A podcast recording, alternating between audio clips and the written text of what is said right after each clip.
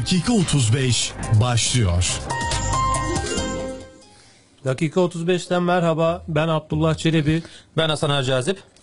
Her hafta olduğu gibi yine Radyo İzmir mikrofonlarında bir saat süreyle İzmir spor gündemini ele alacağız. Bugün de önemli konularımız var. Bugün saat 20'de Altay yeni Malatya deplasmanına çıkacak. Öncelikle bu maçla başlayalım istiyorum. Altay geçen hafta biraz zincirlerini kırdı ve lider Bodrum Spor'u 2-0 yenerek ilk galibiyetini aldı.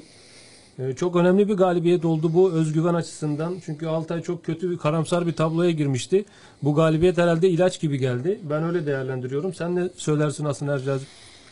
Zaten daha önce de Altay ile ilgili konuştuğumuzda bu takımın genç bir takım olduğunu, zamana ihtiyacı olduğunu ama en önemlisi morale, özgüven depolamaya ihtiyacı olduğunu konuşmuştuk. Sonraki haftalarda da en son programımızda hatırlıyorum. Şunu söylemiştik. Altay'ın işi zor. Hala zor. Ama Altay'ın sahada kavga eden bir takım haline gelmesi gerekiyor. Sahaya çıkacak. Kavga edecek.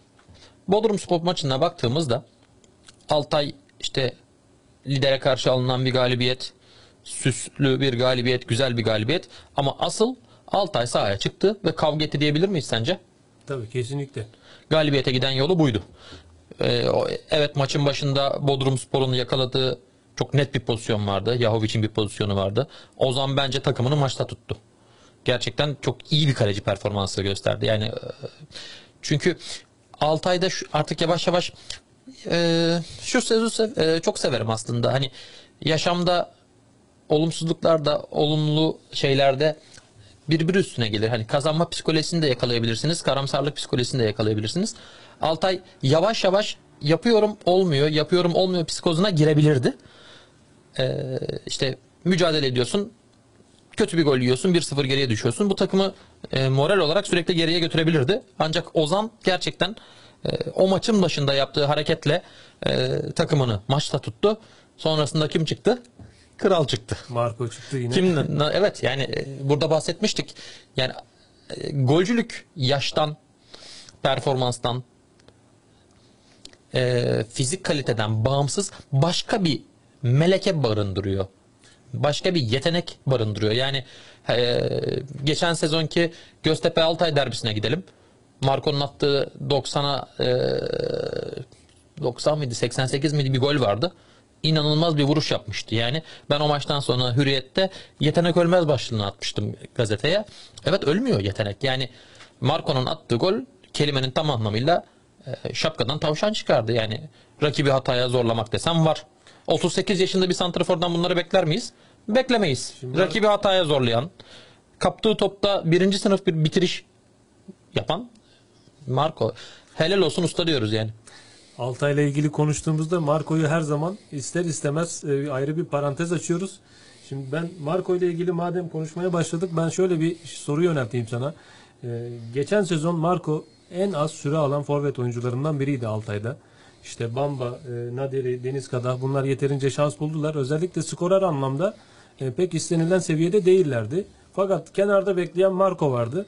Marco'ya sence geçen sene haksızlık yapıldı mı bir anlamda adalet, forma adaleti açısından? Ben yapıldığı kanaatindeyim. Özellikle Mısırlı santraforun adı Hasan mıydı? Hasan'dı yanılmıyorsam. Geçtiğimiz yıl oynayan Mısırlı santraforun yani futbolla pek ilişkisi olmadığı kanaatindeyim. Yani gol atmak ayrı bir şey ama hani klas. Yani Bamba mesela sahaya çıktığında rakibin başını döndüren güçlü, benim beğendiğim bir oyuncuydu.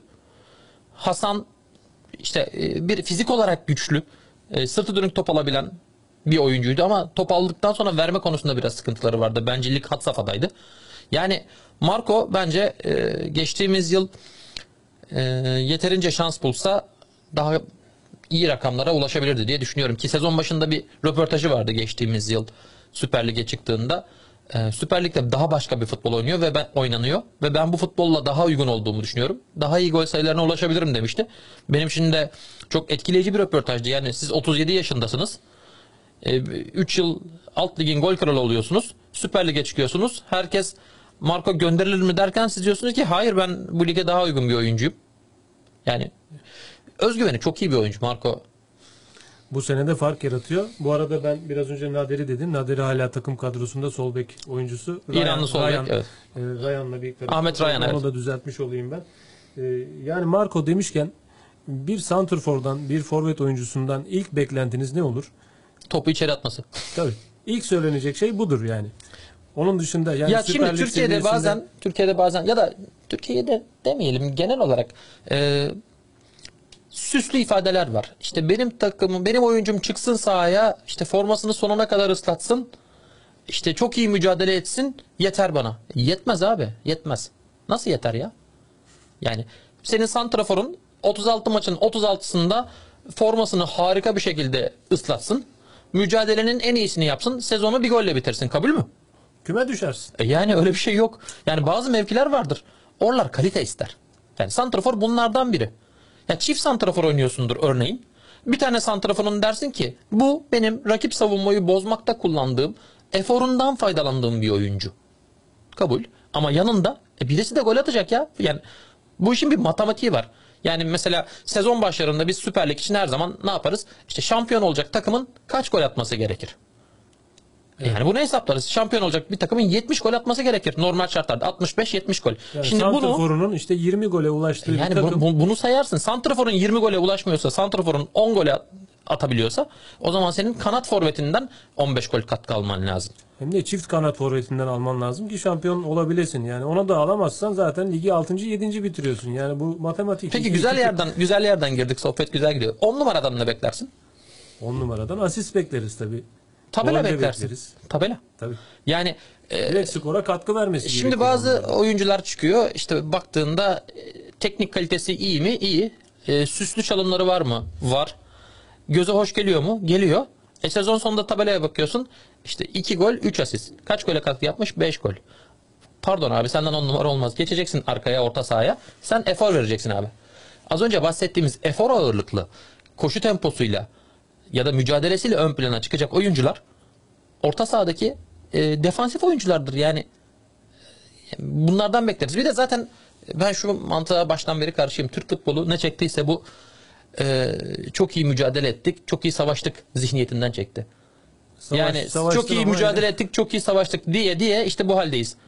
Abi savaşma. Futbol topuyla sevişecek adamlara ihtiyacımız var bizim. Sahada sanat gösterecek adamlara ihtiyacımız var bizim. Yani sahaya çıktığında başka bir şeyler koyuyorsa adam, diyorsun ki vay be. Evet. Ben de kesinlikle. Yani geçtiğimiz yılın şampiyonu Bakasetas. Trabzonspor'un 10 numarası. Sahada çırpınan bir oyuncu mu? Değil tabii ki. Ne yaptı? Vuruyor 25 metreden, tabelayı değiştiriyor. Ondan sonra diğer arkadaşlar koşmaya devam edebilirler. Sıkıntı yok. Böyle oyuncularla takımı çok koştuğu için heykeli dikilen bir oyuncu gördük mü? Görmedik ama Alex'in heykeli var, evet. Direkt aklıma o geldi zaten. Sen şimdi söyler söylemez Alex geldi. Ya da işte Halil Kiraz var Göztepe'de. Halil Kiraz'ı golleriyle hatırlıyoruz yani. Evet, kesinlikle. İşte Marco'ya da aslında bu açıdan ben forma adaleti konusunda haksızlık yapıldı derken işte senin bu söylediklerinden hareketle söyledim onu. Keşke daha fazla şans bulsaydı geçen sene. Belki de Altay'ı ligde bile tutabilirdi yani. Çünkü Altay'ın geçen seneki en büyük sorunlarından biri gol atamıyordu yani. Evet. Çok büyük sorunu oydu. Elinizde böyle bir ilaç var, kullanmadınız geçen sene. Neyse, bu seneye geçersek en azından Marco bu sene de takımda kaldı. Geçen hafta da işte son 2 haftada attığı 2 gol var son haftalarda. Altay'ı ayağa kaldırdı yani. Çok kötü bir gidişat vardı. Özellikle yani Bodrum Spor maçı öncesi 4 maç oynamışsınız. 3 yenilgi, 1 beraberlik. Yani çok kötü, karamsar bir tablo var. Resmen Marco takıma katıldıktan sonra bir özgüven takımı ayağa kaldırdı yani. Takımın havası değişti. İngilizlerin ifadesi var. Game changer. Oyunu değiştiren adam. Marco bir game changer. Yani bu arada hafta içindeki görüşmemizi tekrar dinleyicilerimize aktaralım. Biz bu programda Altay'ın Sayın Başkanı'yla biraz sohbet etmek istedik aslında ama tabii ki bugün Malatya Spor Altay maçının denk gelmesi sebebiyle ve saatinin de işte az sonra birazdan başlayacağını düşünürsek öyle bir sıkıntımız oldu. Sayın Başkanı inşallah Malatya Spor galibiyetini de anlatacağı bir şekilde haftaya canlı yayınımızda konuk ederiz. Böyle bir şans buluruz. Evet, Ayhan Başkan aslında bugün bile programa katılma konusunda çaba harcadı fakat tabii deplasmanda kendisi şu anda Malatya'da. O açıdan ondan bu sözü de aldık. Önümüzdeki haftalarda en yakın programda Sayın Başkan'ı programa alacağız. Hem takım takımın kadrosu olsun, kulübün mali durumu olsun çok önemli gündemlerle ilgili sorularımız olacak kendisine. Malatya maçından ne bekliyoruz? Evet, Malatya. Bugün Altay 2'de 2 yaparsa çok farklı bir hava oluşur herhalde. Kesinlikle. Az önce bahsettiğimiz noktaya geliyoruz. Özgüven. Yani takım ciddi bir özgüven kazandı. Özgüven arttıkça bu sezon ilk kez forma şansı bulan gençlerin performansı da artacaktır diye düşünüyorum. Aslında güzel bir ekip oluştu. Yani bir tarafta işte İbrahim gibi, Marco gibi ağır abiler. Evet. Diğer tarafta da mahallenin bıçkın gençleri. Bu harmanı iyi bir harman oluşacak. Tecrübelilerle gençler iyi bir uyum yakalarlarsa yani özgüvenle birlikte Altay için belki üst sıralara tırmanma anlamında bir şeyler söyleyebilir miyiz? Ya ben şöyle düşünüyorum. Altay için, Altay'ın ligde kaldığı her senaryo güzeldir. Altay'ın ligde kaldıktan sonra bu takımı ligde tutan gençlerin en az 2-3 tanesi konuşulur hale gelir. Bu evet, daha da güzeldir. Altay'ın geleceğini kurtarma tabii anlamında ki, da çok önemli. Tabii bu ki. Çok kritik bir sezon Altay için. Bu sene bir de 7. takımın playoff şansının evet, olması da çok büyük avantaj oldu. Federasyonun bu kararı da çok olumlu. Çok desteklediğim bir karar. Bütün takımları geri tutacak. Hem 7.'nin playoff'a alınması çok doğru bir karar oldu bence. Hem de 3.'nün direkt finalist olması doğru bir karar oldu. Yani ilk iki takım Süper Lig'e çıktığında belki averajla aynı puan almış bir takımın o üzüntüyle playoff'a girmesi sıkıntı oluyordu. En azından finali bekleyecekler. Doğru, isabetli bir adım. Evet, Malatya maçını kapatmadan önce kadroyu verelim istersen. Evet, kadroları verelim. Kadrolar belli oldu şu anda. Malatya Spor kalede Abdülsamet, Taha, Barış, Gameli, Yiğit, Ogün, Male, Donsa, Doğukan, Cengizhan ve Yakup 11 ile sahada olacak. Altay'da ise kalede yine Ozan Evrim, savunmada Efe, Björkander, İbrahim, orta sahada Tolga, sağ bekte aslında Tolga biraz ön sağ açık gibi oynuyor. Tolga, Ceyhun, Zeki, Nadir'i, ileri üçlüde ise Eren, Yusuf ve Marco 11'i var Altay'ın. Altay kadro olarak geçen haftadan çok farklı görünmüyor.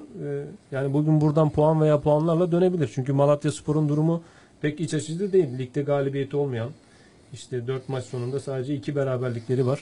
Ya gole çok yakın oyuncu yok Altay'da gördüğümüz gibi. Yine kadroyu Marco Pakşoğlu'nun dilinden şöyle değerlendirebiliriz. Siz yemeyin, ben atarım. Evet. Aslında Eren'den de ben katkı bekliyorum Altay için. Eren potansiyeli olan bir o potansiyeli oyuncu, ortaya koyması lazım artık. Zamanı geldi artık. Evet. Eren'in zamanı artık geldi. Sahada konuşma zamanı. Evet. Ayaklarıyla konuşma zamanı. Özellikle Marco ile iyi bir uyum sağlarsa ve iyi bir ikili olurlarsa hem Marco'ya servis anlamında hem de kendisi de artık skor üretme anlamında bazı bir tık ileriye gitmesi gerekiyor. Bakalım önümüzdeki haftalarda inşallah onu da görürüz.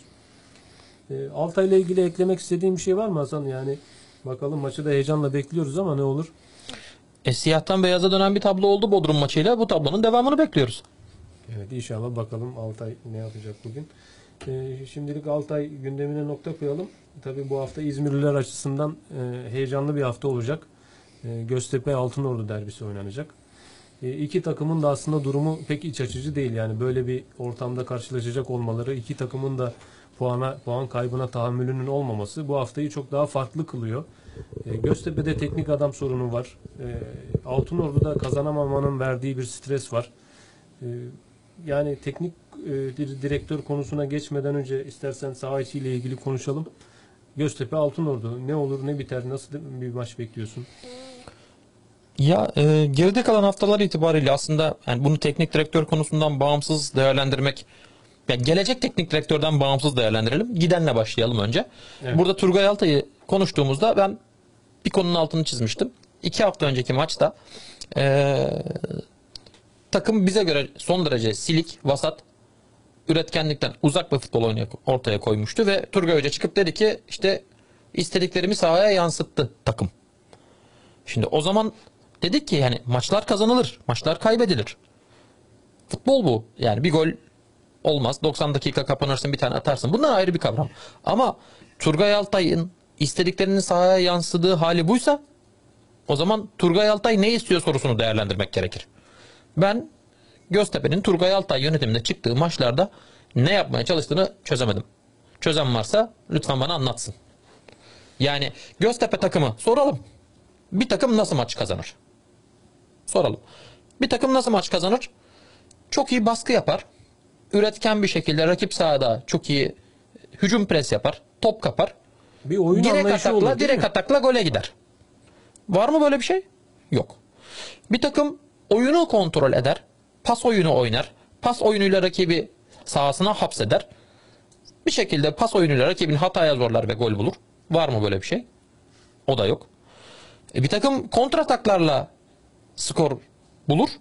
Var bir tane Sakarya maçında işte Obine Mama'nın attığı gol var. Tek çok galibiyet. Ekstra bir gollü oldu. Evet. Yani. Şimdi yani Turgay Hocam senin istediklerin neydi ya? Hani bir anlat gözünü seveyim. Yani ne istedin de bu takım neyi yaptı da biz göremedik? Şimdi sen Turgay Altay üzerinden değerlendirdin geçen 5 haftalık süreci ama ben şimdi sana başka bir şey sorayım. Yani buradaki tek suçlu Göztepe'nin şu anki bulunduğu konumdaki tek suçlu Turgay Altay mı yoksa kadro yetersizliği de bunu destekleyen bir şey miydi? Kadro şimdi şöyle. Burada daha ilk devir işleminin gerçekleştiği gün ve bizim ilk yayınımızda hatırlarsan o gün geldiğimizde dedim ki ben Göztepe'ye zaman, sabır. Hatta seninle şeyi konuştuk. Sabır olur mu olmaz mı? Evet tamam yani bir takım şeylerin zor olacağı belli. Göztepe için bu senenin bir geçiş süreci olduğu belli. Bu çok kolay bir süreç değil.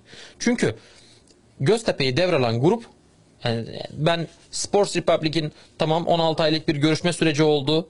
Göztepe'yi tanıdılar. Göztepe'nin potansiyelini tanıdılar. Türk futbolunu bir şekilde tanıdılar ama yani TFF Süper Lig hakkında çok bir fikirleri olduğunu düşünüyor muyuz? Yok tabii ki. Bu ligin hangi futbolu oynanır konusunda bir fikirleri olduğunu düşünüyor muyuz? Ben düşünmüyorum. Yani bu lige uygun oyuncu bulma konusunda sıkıntı olduğunu düşünüyoruz. Baktığımızda bu lige keşke bu lige deneyimli hocalarından birisiyle başlansaydı. Bu anlamda. Deneyimli hoca, şimdi dedik madem öyle deneyimli hoca konusunu açalım. Şu anda da işte taraftar özellikle sosyal medyada Göztepe'nin başına deneyimli bir hocanın geçmesi konusunda sürekli ısrarcı görüşlerini dile getiriyorlar. Yani ben de diyorum ki şimdi deneyimli bir hoca Göztepe'nin şu anki takım kadrosuna baktıktan sonra bu takımın başına gelir mi? O teklifi kabul eder mi?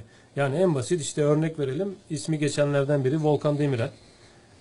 Yani Volkan Demirel'in teknik direktörlük kariyeri tamam Süper Lig'de takım çalıştırdı ancak çok da uzun süreli kariyerli bir hoca. Bu tanıma uyuyor mu? Volkan Demirel TFF 1. Ligi tanıyan teknik direktör tanımına uyuyor mu? Aslında uymuyor tabii ki. Uymuyor. Ama Volkan Demirel bile yani bile derken hani yanlış anlaşılmasın tırnak içinde söylüyorum.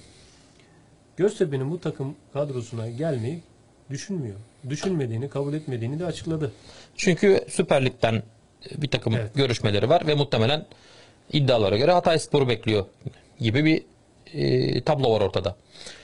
Ya haklısın ama bu o zaman soruyu şöyle alalım. Öyle bir teknik direktör seçilmiş olsaydı bu kadroya dokunuşları olmaz mıydı? Mutlaka olurdu. Yani bu bir konsensüs sağlanarak oluşturulurdu bu kadro belki. Ben aslında şu noktaya değineceğim. Yani şimdi Sport Republic bu takım kadrosunu işte oluşturan Türkiye Ligi ile ilgili çok fazla zaten bilgileri olduğunu ben de düşünmüyorum. Ama çıkış noktaları şuydu. Göztepe işte başarıya aç, genç, potansiyeli olan oyuncularla onları parlatarak bir yol yürüyecek. Uzun bir süreç yürüyecek. Ama şimdi ben takım kimyasına bakıyorum. Kurulan takıma bakıyorum. Yani tamam genç oyuncular alındı. İşte Yunus Emre olsun, şey olsun. Birçok oyuncu geldi genç oyuncu ama yani işte bunun yanı sıra işte Yasin şimdi tecrübeli bir isim. Onu ayrı tutabiliriz belki. Ama İsmail Köybaşı olsun. İşte son gün alınan Tarık Çamdal, Emre Çolak. Bunlar aslında kariyerleri düşüşe geçmiş. Yani yaşları da ilerlemiş oyuncular. Yani bu oyuncuların o anlayışla gelen bir yapıya dahil edilmesi, transfer edilmesi kendileriyle de çelişiyorlar diye düşünüyorum. Yabancı oyuncular konusunda da çok yetersiz yabancılar. Yani bu yabancılar yani şu anki 5 haftalık periyoda göre değerlendirirsem ben bu hem Obin'le olsun hem işte Palmer olsun ben ileri gidebilecek Göztepe'yi ileriye taşıyabileceklerini bu oyuncuların düşünmüyorum yani. Ya görüntü itibariyle şu ana kadar bir şey konmadı ortaya. Aslında konuştuğun konuları detaylı bir şekilde şu an sportif direktör olan Ivan Mančev ile görüşmeyi ben de çok isterdim. Kimseyle görüşemedik ama. Ama şu ana kadar Göztepe'de bir iletişim de yok. Kapalı, yani tamamen iletişime kapalı bir vaziyette yürüyor. Ya, yani muhabirler bile bundan şikayetçi, biliyor musun Hasan Ercazip? Yani ben kendim şu anda Göztepe kulübünden bilgi almakta zorlanıyoruz. Yani alamıyoruz açıkçası. Yani ya şöyle soralım. Olabileceğimiz şimdi yok. Göztepe'den ayrılan Turgay Altay henüz daha Göztepe'yi takip eden gazetecilerle bir tanışma toplantısı yapmadan gitti. Evet. Hiç sohbet etti mi Turgay Altay'la? Yok maalesef. Yok. Yani telefonla ulaşma çabası dışında başka bir şey yok. Zaten Turgay Altay'ın herhangi bir yerde bir demecini falan göremezsin. Ya isimler değişir. Turgay Altay gider. X kişi gelir, Y kişi gelir. Fark etmez.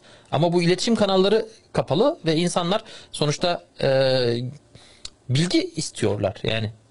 Şimdi bir tane basın toplantısı yapıldı. Devir yapılırken. Evet. Orada işte sen de oradaydın. Orada bazı açıklamalar oldu.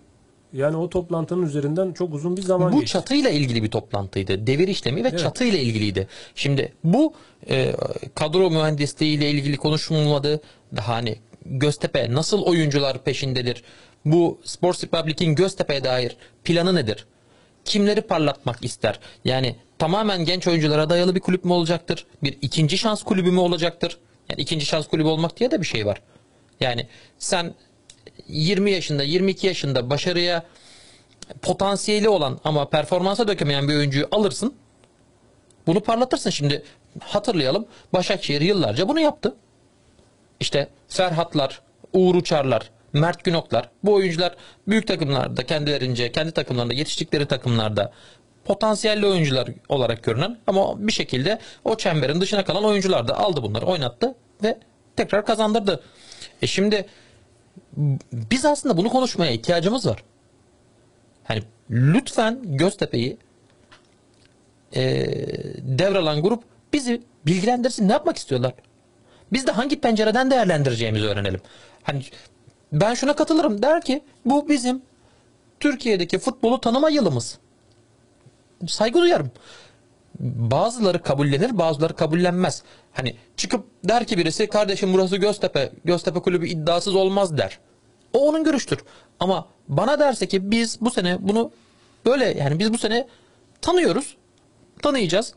İşte scouting'imizi yapacağız, oyuncuları seçeceğiz, önümüzdeki yılda kadromuzu buna göre yapacağız derse bu bir plandır. Biz planı öğrenmeye ihtiyaç duyuyoruz şu an. Plan ne? Evet, aslında geçmişte de Göztepe'de bu tarz sorunlar yaşanıyordu. Yani iletişim konusunda gerçekten taraftarın da en büyük serzenişi buydu. Birçok konuda örneğin yani bir maç olurdu böyle çok tartışmalı penaltılar, işte çizgiyi geçen toplar, ofsaytlar, bir sürü tartışmalar olurdu. Yani sosyal medya yıkılıyor, taraftarlar öyle tepki gösteriyorlar ki Göztepe kulübünden bir kelime alamazdınız. İşte teknik adam gönderilir. Yeni gelecek teknik adamla ilgili işte haftalarca beklersiniz. Uzun sürerdi bir de o görüşmeler. Tek bilgi alamazsınız. Bilgi alınamayan noktada bir bilgi kirliliği de oluyor haliyle. Sosyal medyada farklı isimler gündeme geliyor. Şu anda da yani Göztepe'nin teknik adamı yok. Birçok isim ortaya atılıyor. Ama ya ben örnek vereyim. İstanbul'dan bazı arkadaşlarla görüştüğümde Volkan Demirel ile Göztepe'nin hiç görüşmediği yönünde bilgi de geldi. Doğru yanlış bilmiyorum. Evet, o da olabilir. Yani ama o kadar çok gündem oldu ki Volkan Demirel bir açıklama yapma ihtiyacı duydu bununla ilgili. Yani Göztepe'nin bu iletişim konusunda gerçekten bir çözüme ihtiyacı var. Yani bunu kulüp kurumsallığı açısından değerlendirmek lazım. Taraftarların inanılmaz bir beklentisi var iletişimle ilgili. Yani sosyal medyada ben takip ediyorum. Taraftarların en çok şikayet ettiği konu bu. Kulüpten haber alamıyorlar. Hiçbir şekilde haber alamıyorlar. Basın da zaten alamıyor. Yani 5. hafta oynanıyor. Dediğin gibi Göztepe kulübünün basına açık bir idmanı olmadı. Ya şimdi düşünelim. Göztepe teknik direktörünü geçtiğimiz hafta kovdu. Bir haftadır teknik direktör yok. Hani çıkıp birisi diğer Turgay Hoca ile yollar ayrıldıktan sonra çıkıp derse biz milli maç arasında bu operasyonu yapmak istiyoruz. Bu haftayı da yardımcı antrenörlerimizle, altyapı antrenörlerimizle, X ile Y ile Z ile ya da iddia edildiği gibi sportif direktör Ivan Mančev'in çıkartacağı kadroyla geçeceğiz derse bu bir plandır. Ben planı öğrenmek istiyorum. Evet. Ben buna saygı duyarım. Şimdi Ivan Mančev ile ilgili, takımı onun kuracağı ile ilgili işte söylenti var. Yani biz bu hafta Altınordu derbisine Göztepe'yi, kim Göztepe takımını kuracak açıkçası bilmiyoruz. Ivan Mančev ile ilgili söyleniyor ama ondan da emin değiliz. Yani kulüpteki çalışanlar da bilmiyor bunu. Emin ol, bilmiyorlar. Bir de şöyle bir detay vereyim. Ben Rasmus Ankersen'in geçmişiyle ilgili o devir süresinden sonra İngilizce kaynakları ciddi taradım. Şöyle bir durum var. İngiltere'de çalıştıkları kulüpte teknik direktör sezona başlıyor. 6 hafta boyunca çok kötü bir grafik çiziliyor. Herkes eleştiriyor. Ama teknik direktörün arkasında duruluyor ve takım toparlanıyor. Rasmus Ankersen ondan sonra da şöyle bir açıklama yapıyor. Yani biz futbola onların baktıkları açıdan bakmıyorduk ve hocamızın doğru şeyler yapmaya çalıştığını ve sonucun geleceğini görüyorduk. Bu yüzden de hocamızın arkasında durduk ve değişiklik yapmadık demiş. Şimdi background, yani insanların geçmişte yaptıkları şeyler geleceğe dair veridir. Ciddi veridir. Şimdi geçmişinde böyle tavır göstermiş bir yönetim burada 4. haftadan teknik direktörüyle yolları ayırmayı tercih etti. Demek ki onlar da Turgay Hoca'nın kafasındaki modelin doğru olmadığını düşündüler. Şimdi ama ya biz bu organizasyondan, çok profesyonel bir organizasyondan bahsediyoruz. Yani işte Danimarka Ligi'nden bahsediyoruz. Şampiyonlar Ligi görmüş bir takımdan bahsediyoruz. İşte İngiltere Ligi'nden, Premier Lig'den bahsediyoruz. Yani böyle organizasyonları yöneten bir çatıdan Göztepe'de de çok daha farklı şeyler bekliyoruz. Vay be diyeceğimiz işler bekliyoruz. Benim beklentim bu. Ama neyi beklemiyoruz? 4. haftada teknik direktörü gönderip bir hafta boyunca kimsenin sesini çıkartmadığı bir ortamda İzmir derbisine teknik direktörsüz çıkmayı beklemiyoruz. Çıkacaksak da bunun makul bir açıklamasını bekliyoruz. Bütün taraftarlar da bunu bekliyor. Yani Göztepe gibi taraftar potansiyeli bu kadar yüksek bir kulübün taraftarından bu kadar uzaklaştırılması, yani resmen taraftardan taraftar takıma karşı bir soğutuluyor, yani uzaklaştırılıyor ya. Ya anlayamıyorum yani bu Göztepe'nin bu anlayışını ben gerçekten. Bir de şöyle bir noktaya değineyim ben. Şimdi muhatap olarak kimi alabiliriz Göztepe yönetiminden şu anda? Biz basın olarak Göztepe yönetimi, Göztepe ile ilgili bir konuyla ilgili şu anda birinden görüş almak istesek kiminle temasa geçeceğiz? Önemli bir konu oldu mesela. Muhatap yok. Taraftarın da alabileceği bir muhatap yok. Ya dün işte Göztepe'nin tarihiyle ilgili bir gece düzenlendi. Orada isyanla başlayan efsane Göztepe kitabının da Sinan Genç'in. İlerleyen dakikalarda Sinan Genç'le Can Kuş bizimle olacak. Evet, namı değer Can Kuş. Sinan Genç'le bir telefon bağlantısı yapacağız. Kitapla ilgili de şeylere değineceğiz. Şuradan hareket ediyorum. O gecede, dünkü gecede ben de oradaydım. Akşam oradaydım. Yani Sport Republic'ten o gecede bulunan kimse yoktu. Yine Mehmet Sepil vardı. Artık Mehmet Sepil'e eski başkan diyoruz. Evet. Mehmet Sepil de her defasında diyor ki bu takımdaki takımı kuran ben değilim. Takımla ilgili muhatap alacağınız yer Sport Republic diyor. Ama Sport Republic'ten şu anda karşımızda bulabildiğimiz biri var mı? Yok. İşler kötü gidiyor. Kötü gitmeye devam ederse taraftar kimi muhatap alacak? Emin ol, ben şöyle düşünüyorum. Bu iş dönüp dolaşıp bütün oklar Mehmet Sepil'e geri dönecek. Çünkü Mehmet Sepil halen kulübün temsili noktasında. Dün mesela gecede Göztepe'yi temsilen Mehmet Sepil vardı orada. Akla gelen ilk adres çünkü. İlk adres o. Yani bütün oklar yine dönüp dolaşıp Mehmet Sepil'e gelecek. Taraftar Rasmus Ankersen'e tepki göstermek yerine en kolayı seçip yine Mehmet Sepil diye bağıracaklar. Her şeyi ona bağlayacaklar. Ben öyle olacağını düşünüyorum yani. Bakalım. Ya az önceki konuya geliyor. Yani işler kötü gitmesi değil mesele. İşler kötü giderken de, iyi giderken de, hani Göztepe, yani biz evet Göztepe'den kim? Başarıda da, başarısızlıkta da kim? Başarıda kimi alkışlayacağız? Başarısızlıkta kime, neden diye soracağız. Bunları bilmek istiyoruz. Plan. Biz planı öğrenmek istiyoruz. Lütfen bize birileri planı açıklasın. Evet. Bu konuda yani bana direkt taraftarlardan da gelen serzenişleri, emin olun şu an söylediklerimiz aslında taraftarın içinden geçen şeylerdi. Çoğu taraftarın. Bu bana iletilen şeylerdi. Bunları hepsini ortaya koymuş olduk. Kısa bir ara vereceğiz. Aradan sonra dediğim gibi isyanla başlayan efsane Göztepe kitabının, inanılmaz bir kitap oluşturmuş gazeteci Sinan Genç. Tam 902 sayfa. Göztepe tarihine iz bırakan isimlerin yer aldığı Çok güzel bir kitap olmuş. Sinan Genç'le bir telefon bağlantımız olacak. Kitabı konuşacağız. Kısa bir aradan sonra buradayız. Dakika 35 devam edecek. Nerede akşam orada sabah, sensiz olmam akla zarar. Kirpiğin ok, bakışın mermi, facia facia.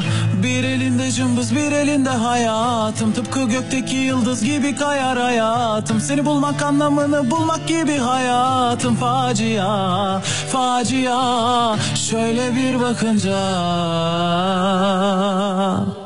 bu güzellik değil facia. Üstüme toprak attın acil acil. Yüreğimin içi sahil, uzan üzerine gel. Bu güzellik değil facia. Üstüme toprak attın acil acil. Yüreğimin içi sahil, uzan üzerine gel. Oh oh.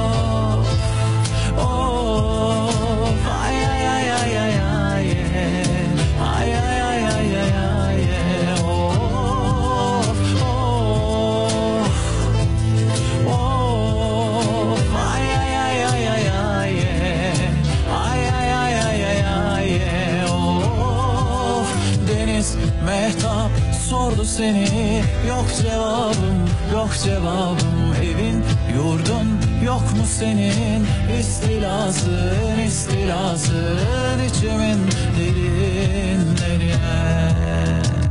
Bu güzellik değil facia, üstüme toprak attın acil acil. Yüreğimin içi sahil, uzan üzerine gel. Bu güzellik değil facia, üstüme toprak attın acil acil. Yüreğimin içi sahil, uzan üzerine gel. Oh.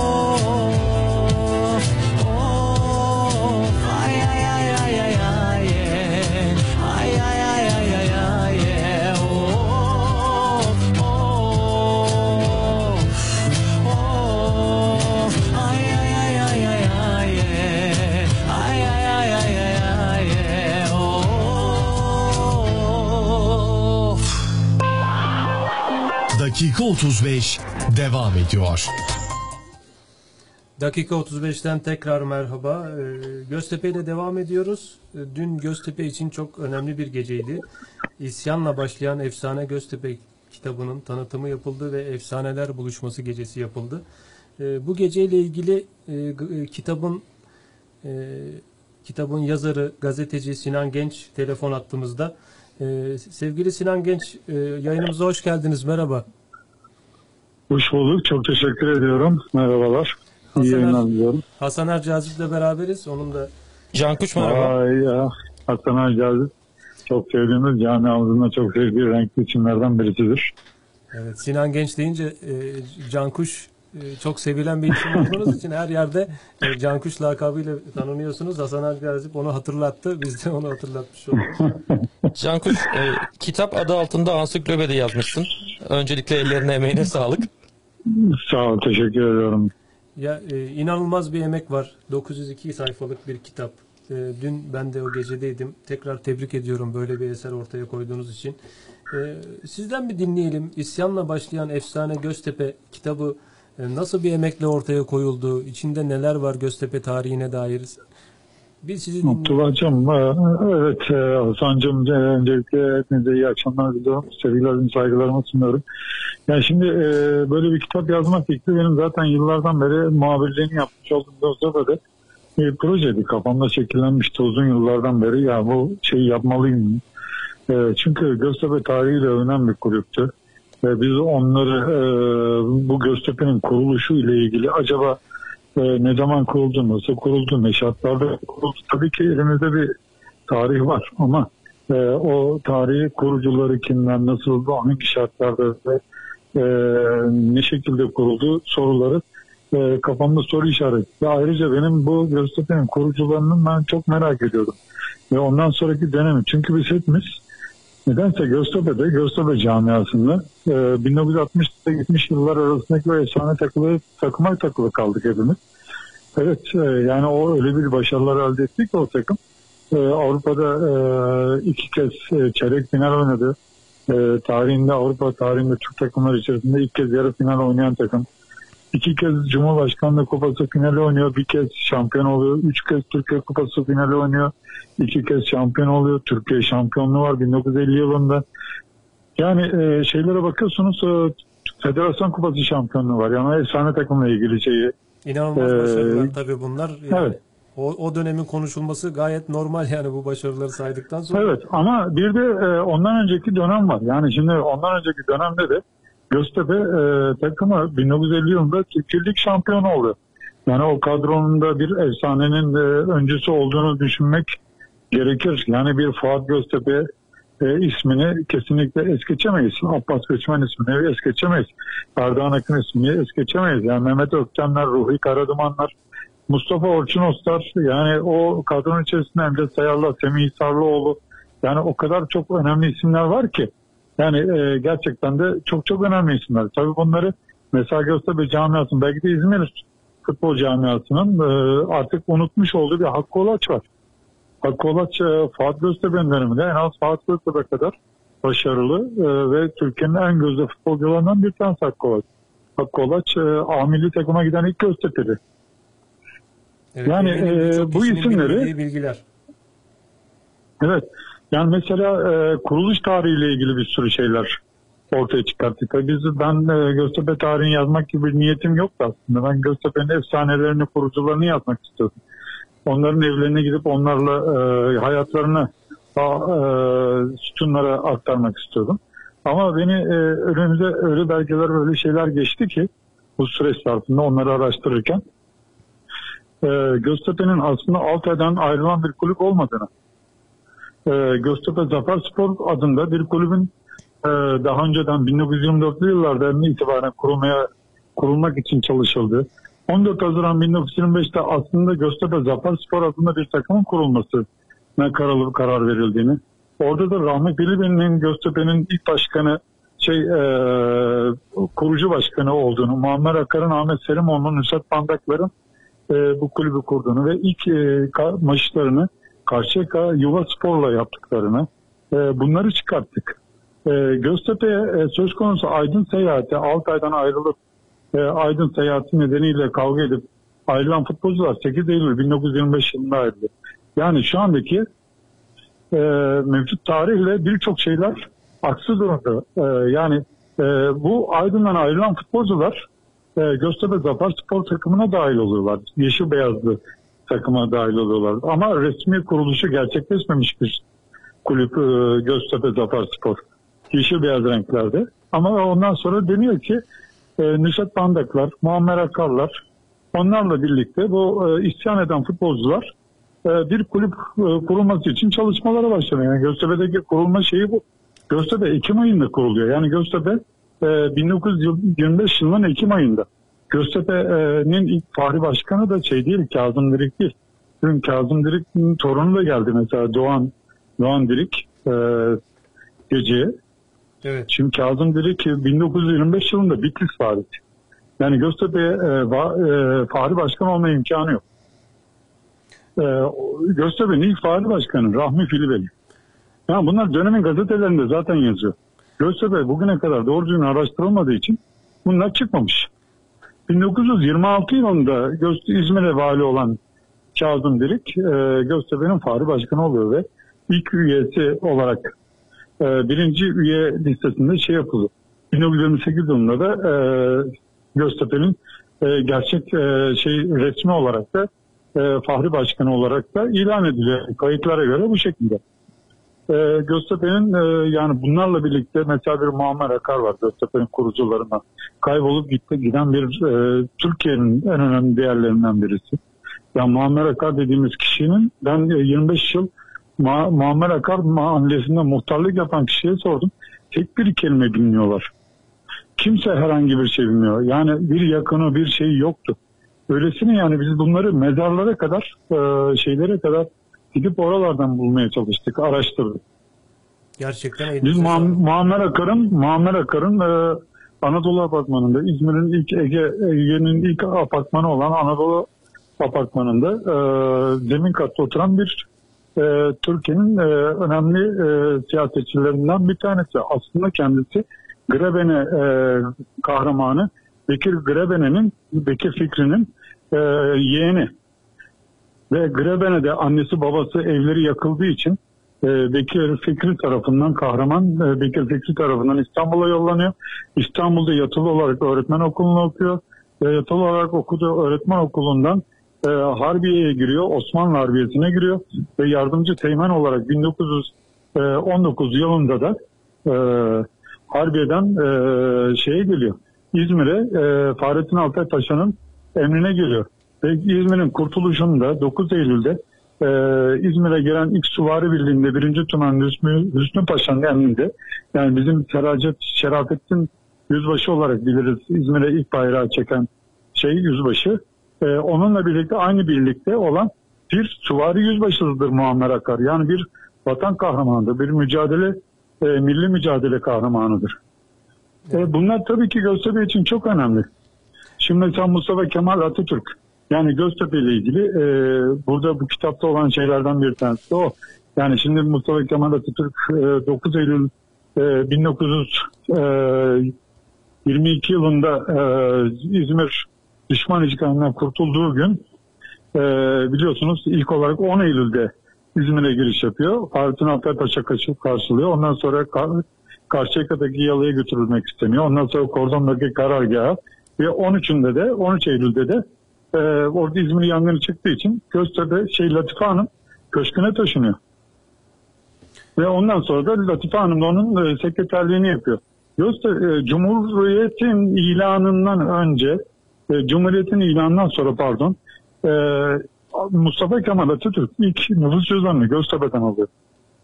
Evet, inanılmaz. Ve şimdi Mustafa Kemal Atatürk Cumhurbaşkanı seçildiğinde nüfus cüzdanına İzmir Göztepe yazıyor. Mustafa Kemal Atatürk Cumhuriyeti ilan ettiğinde nüfus cüzdanında İzmir Göztepe yazıyor. Ve Göztepe ile ilgili Latife Hanım'la birlikte İzmir'de yaşadığı birçok şeyler var, olaylar var. Yani o kadar çok detaylar var ki inanın. Yani Atatürk'ünden efsane futbolcularına, kurucularına kadar.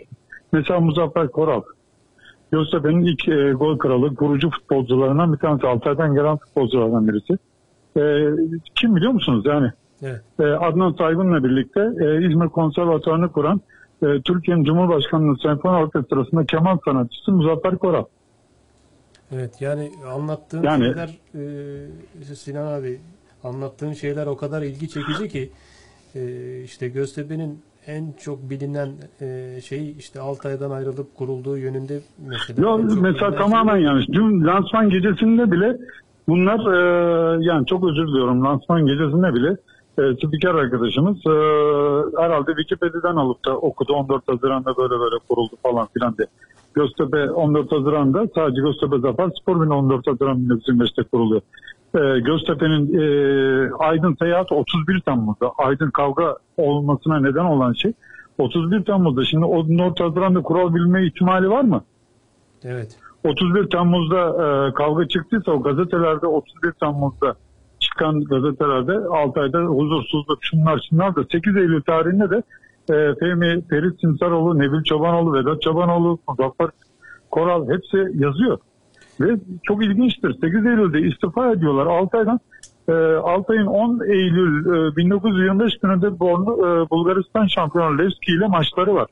Ve o maçta düşünün istifa etmişler, ayrılmışlar. Ama o dönemlerde biliyorsunuz kurtuluş mücadelesinden çıkmış bir ülkenin Bulgar maçı, Bulgaristan Levski takımıyla yaptığı maç bir milli mücadele maçı gibi. Yani o şekilde görülüyor o zamanlar. Ve bu Altay'dan istifa eden Fehmi Ferit Simsaroğlu, Vedat Nebil ve bunun gibi Muzaffer Korallar o maçta aman takım ya şey olmasın, yüzüstü kalmasın diye Altay forması girip o maçı sahaya çıkıyorlar ve 9 Eylül'deki maçı da Karşıyaka Altınordu maçında Mustafa Kemal Atatürk seyrediyor. Yani o kadar çok detaylar var ki Göztepe'nin ilk maçı Altay'la oynamıyor. Evet, 16 Ekim'de Karşıyaka ile oynuyor. 0-0 bitiyor. 23 Ekim'de Göztepe Altınordu ile oynuyor. 2-2 bitiyor. Göztepe'nin 2-2 biten maçta ilk golünü de Necati atıyor. Altay ile olan maç da 30'unda oynanıyor. Ama Göztepe Kulübü 25 Ekim 1925'te resmi olarak kuruldu. Bunların belgeleri var. Evet sevgili Sinan Genç. Doğru bilinen bütün yanlışları ortaya koyan bir kitap oluyor yani. Evet, yani ilgiyle dinlemeye çalıştım. Yani ben böyle bir iddiam yok. Yani kimseyi ben şey olarak şey yapmıyorum. Ama ortada yani belge olmadan hiçbir şey yazılmadı yani zaten bu kitapta.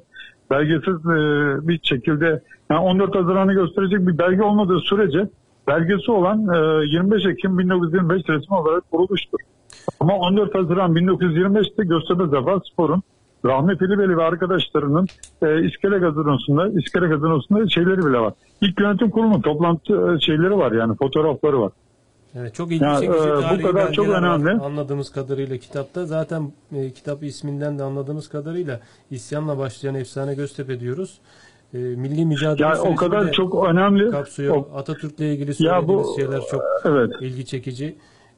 Ya mesela şeyi söylemek isterim mesela yani Güzel Yalı'nın ilk adı Reşadiye yani Reşadiye Osmanlı Padişah'ın adını verilen bir semt. İzmir Göztepe'de yaşayan insanlar bundan son derece rahatsız oluyorlar. Cumhuriyet kurulmuş. Biz padişah ismi istemiyoruz diyorlar. Yıl 1931 gazetelerde dönemin gazetelerinde manşet olaylar çıkıyor. Göztepe'deki gençler ayaklanıyorlar ve tramvaylardaki reşadi yazılarını, vapur iskelelerindeki reşadi yazılarını, sokaklardaki reşadi yazılarını söküp yerlerine Cumhuriyet Yavrusu diye yazılar koyuyorlar. Bu sırada polis müdahale ediyor. 100 tane genç, Göztepe'li genç tutuklanarak cezaevine konuyor. Bu sırada da kulübün başkanı Muammer Akar. Muammer Akar biliyorsunuz daha önce de bahsettiğim gibi milli mücadele kahramanı bir şey ve belediyede başkan yardımcılığı yapan üst düzey bir yönetici. O dönemin savcısı Asım Bey ile tartışıyorlar ve yumruklaşıyorlar. Ondan sonra 4 ay hapis yatıyor Muammer Akar. Ve Muammer Akar'ı kurtaran kişi kim?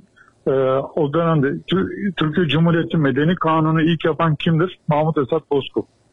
Değil mi? Yani ilk Adalet Bakanı, Atatürk'ün Cumhuriyet'ten sonraki ilk Medeni Kanunu, İktisat Kanunu yani şu andaki kanun sistemini yaşadığımız sistemi temellerini atan kişidir Mahmut Esat Bozkurt. Kuşadası milletvekili. O da Şükrü Saraçoğlu ile birlikte İsveç'te Malmö'de eğitim görüyorlar. İzmir işgal edildikten sonra onlar İtalyan gemisine kaçak binerek İzmir'e gelip Şükrü Saraçoğlu ödemişti. Mahmut Esat Bozkurt ise İzmir'de Kuşadası'nda dağda şeylerle Yunan ve Rum İngiliz askerleriyle savaşan bir adam. Yani Cumhuriyet'ten kurulduktan sonra da Atatürk tarafından Adalet Bakanlığı'na getirilmiş birisi. Onun Göztepe'lerin ilişkisi var. Ozan'la Kuşadası İzmir milletvekili, İzmir'e bağlı. Kuşadası. Çok detay var ki sevgili Sinan Genç. Yani sadece Göztepe ile sınırlamayıp milli mücadele sürecine yönelik de çok önemli şeyler var burada yani anladığımız kadarıyla. Kitaba olan ilgimiz daha da arttı. Mutlaka en yakın zamanda. Yani Mahmut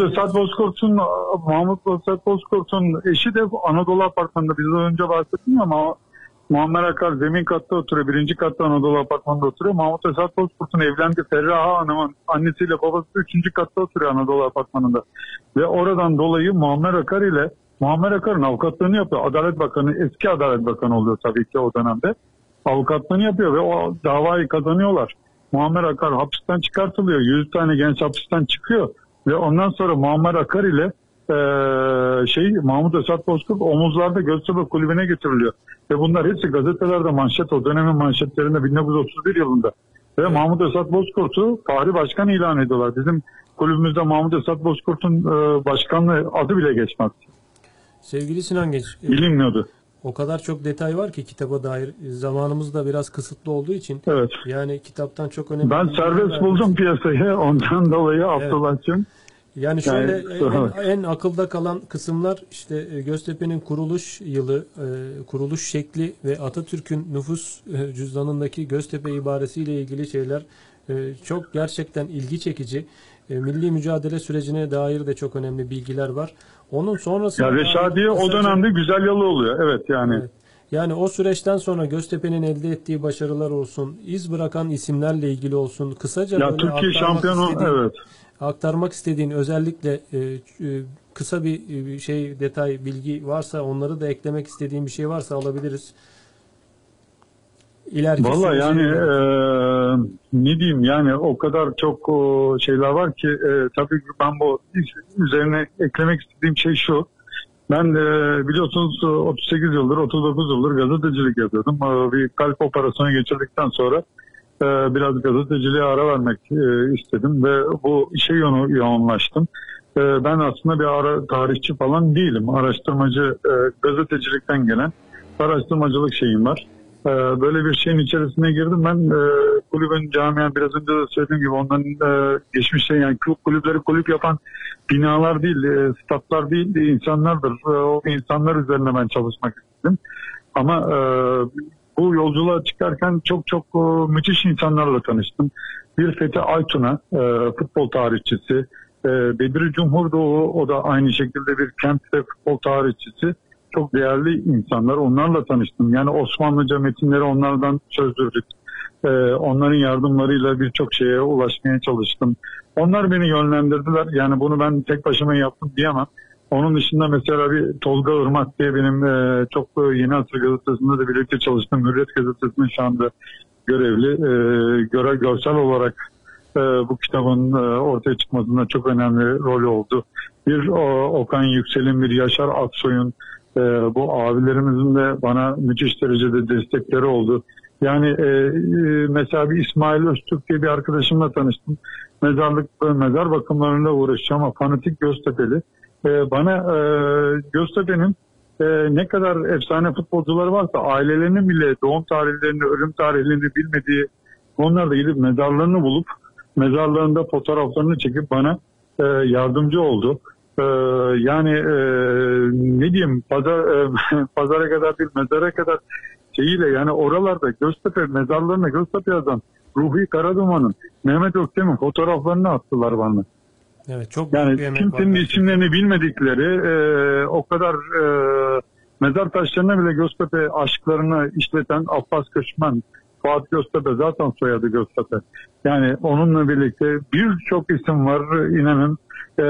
Bunlarla ilgili bir de Cumhuriyet'in kurucularının, Cumhuriyet'in kurulmasında en büyük rol üstlenen gazilerimizin, şehitlerimizin evlatları Göztepe'nin kuruluşunda efsane olan isimler.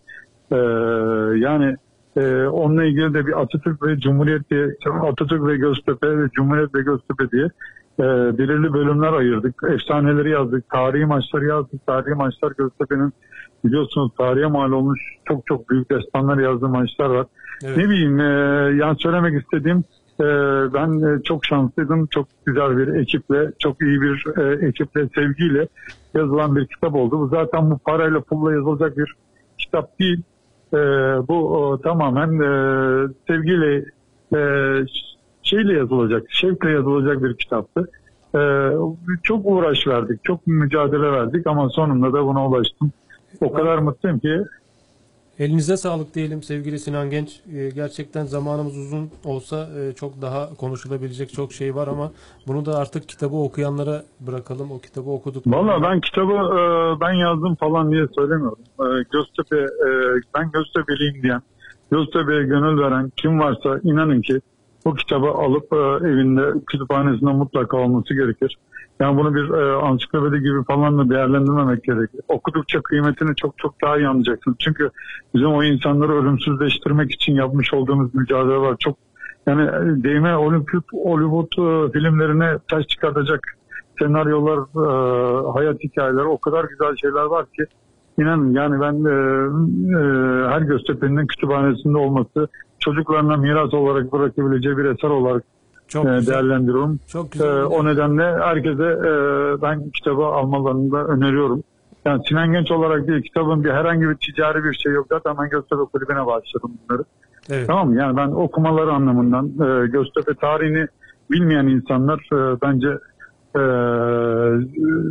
bu başarılı olamazlar. Yani tarihini unutan ilk kulüpler, ki Göztepe tarihinin, Türkiye'nin en çok tarihiyle övülmesi gereken kulüplerden bir tanesi. Şimdi ben araya girmek istiyorum Sinan abi. Yanılmıyorsam 97 yılında tanıştık. 25 seneye uzanan bir tanışıklığımız söz konusu. Ben tanıdığımda Göztepe'nin muhabiriydi Sinan Genç. Muhabirliği nasıl yaptığını, Göztepe'yi nasıl yaşadığını çok iyi biliyoruz hepimiz. Sevgili rahmetli Çağatay'la birlikte İstanbul deplasmanlarını, Boğaz Köprüsü'ndeki maceraları hepsini çok iyi hatırlıyoruz. O yüzden yaşadığın gibi yazdığın anlaşılıyor Sinan abi. O yüzden de kitabın başka tanıtımına gerek yok yani. Bu gerçekten, bu söz yeterli. Yaşadığın gibi yazmışsın. Yoğunluğuna tekrar kalemine sağlık diliyorum abi. Ben de teşekkür ediyorum sevgili Sinan Genç. Katıldığın için de çok teşekkür ederiz. Keşke zamanımız daha fazla olsaydı. Daha detaylı konuşabilseydik. Son bir mesajınız varsa alabiliriz sevgili Sinan Genç. Vallahi ben son mesajımı sizlere vereceğim. Çünkü ben size, her ikiniz de çok kıymetli, benim hayatımda çok önemli insanlarsınız. Hasan Ercazip de olsun, sen de olsun. Gerçekten de çok İzmir futboluna çok önemli hizmetler veren, Göztepe'yi bilen, Göztepe'yle de yaşayan. Ben biliyorsun sana Göztepe tarihini yazdım ama ben Altay muhabirliği de yaptım. Karşıyaka bizde öyle bir muhabirlik falan diye bir şey yoktu. Yani bütün kulüplere de iş çekildi ama bizde doğduğumuz, büyüdüğümüz takım, hayatta baktığımız, araştırmak istediğim bir kulüptü. Ben Radyo 35 şeyi olarak gerçekten de sizlerin programınıza katılmaktan son derece mutlu oldum. Çok sevgiler, selamlar sunuyorum. Çok teşekkür ederim. Teşekkür ediyoruz. Çok sağ olun. Görüşmek üzere. Sağ ol Can Kuş'um. Evet sevgili dinleyiciler, İsyanla Başlayan Efsane Göztepe kitabı ile ilgili şöyle de bir bilgi verelim. Kitabın fiyatı 500 lira. 902 sayfa kitap. İnanılmaz bilgilerle, belgelerle, fotoğraflarla dolu. 500 lira ilk anda söylenildiğinde belki fazla geliyor olabilir bazılarınıza ama öyle bir dönemde yaşıyoruz ki bugün bir markete girdiğimizde bir kalıp peynir, 1-2 litre ayçiçek yağı aldığımızda marketten 500 lirayla çıkıyoruz. Buradaki emeğe dikkat çekerek fiyatının da maliyetler oranında tutulduğunu belirtmek istiyorum. Gözgöz.com.tr ve Göztepe mağazalarından kitap edinilebilir. Bunu da ekleyerek sevgili Sinan Genç'e de teşekkür ediyoruz. Programımızın sonuna geldik. Haftaya tekrar görüşmek üzere. Hoşçakalın. Hoşçakalın. Dakika 35 sona erdi.